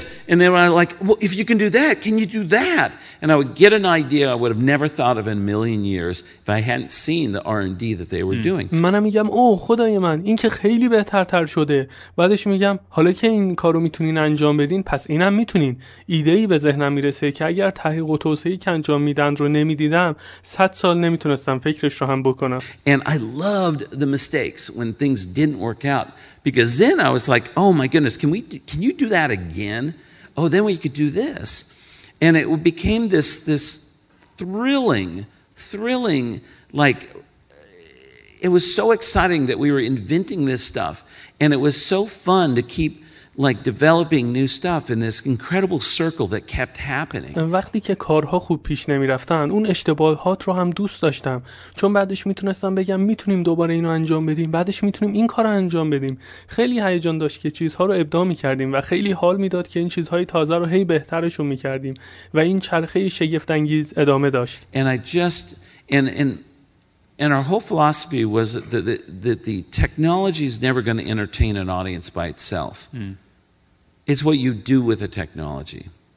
کل فلسفه ما اینه، تکنولوژی به خودی خود نمیتونه مخاطب رو سرگرم بکنه. کاری که با تکنولوژی انجام میدی این کار رو ممکن میکنه. خب من مطمئنم که الان خیلی خسته هستین و تا به الانش اومدین یک ساعت و چهل دقیقه چهل و یک دو دقیقه رو تحمل کردید و گوش دادید.